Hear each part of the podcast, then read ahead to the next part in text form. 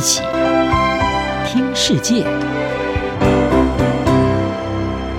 欢迎来到一起听世界，请听一下中央广播电台的国际专题报道。今天的国际专题要为您报道的是颠覆传统战，以色列在加萨战争的 AI 运用。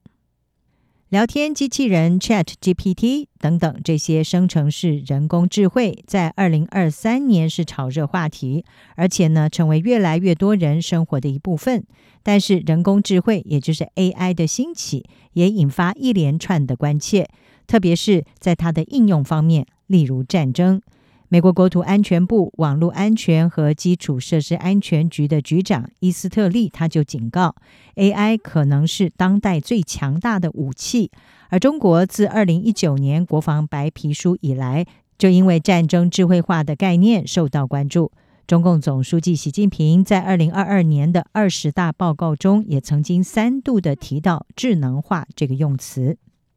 随着巴勒斯坦激进组织哈马斯去年十月突袭以色列，引发了以色列对加萨的猛烈回击之后，人工智慧技术在战场上的运用也成为焦点。在这场战争中，以色列军方是在传统的巷战还有地道战之外，采用了脸部辨识以及大数据分析等技术，把 AI 纳入作战行动，来提高打击哈马斯的效率。这种借由人工智慧决策支援系统叫做 AIDSS，帮助人类在战争中做出决定的电脑化工具，也赋予战争杀戮一种新的样貌。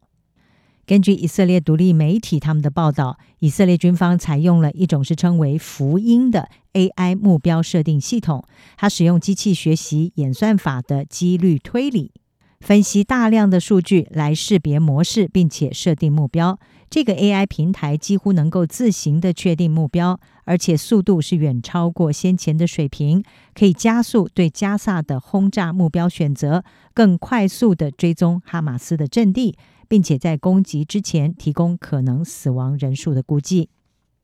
根据新阿拉伯网站的报道，以色列对重要的数据和资讯的收集是实现这项 AI 新战略的核心部分。独立调查记者洛文斯坦他表示，以色列多年来利用监控设备、无人机、哈马斯内部间谍以及来自越境巴勒斯坦人的情报。累积了大量的情资，而这使得以军能够产生大量的目标。也正因为福音系统选择轰炸目标的能力是如此的深远，以至于呢，一名前以色列情报官员就称它是大规模暗杀工厂。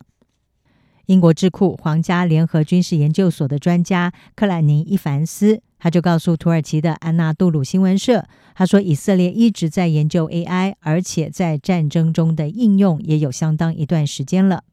因此，福音系统和配套的另外一个系统叫炼金术士，实际上呢，在二零二一年的围墙守护者行动当中就已经使用了。根据耶路撒冷邮报在当年五月的报道，以色列军队形容这是史无前例的战役和第一次的 AI 战争。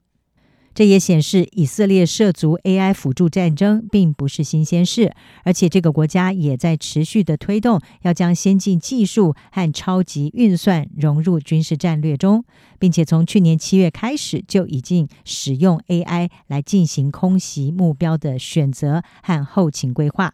克兰尼伊凡斯他说：“从可以取得的以色列讯息来看，福音系统本质上是一个中央资讯与知识中心。”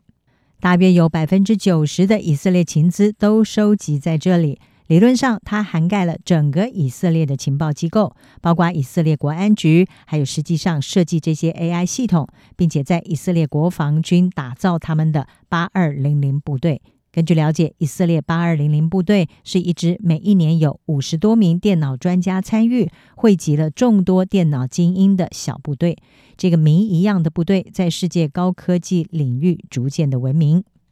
然而，AI 的武器化和战争化具有高度的争议。一方面呢，AI 可以让军队更有效率和致命，但是也可能会导致伤害无辜平民的错误，因此引发道德上的关切。特别是当过度相信 AI 或者是误判目标的时候，可能会造成更严重的后果。英国杜伦大学的专家平福德他认为，风险之一是在于这项系统会产生如此多的目标，使得人类监督变得更加困难，要做出更多临时安排的决定。这或许部分解释了加萨的高平民死亡人数。不过，AI 化身杀戮利器似乎已经是无可避免。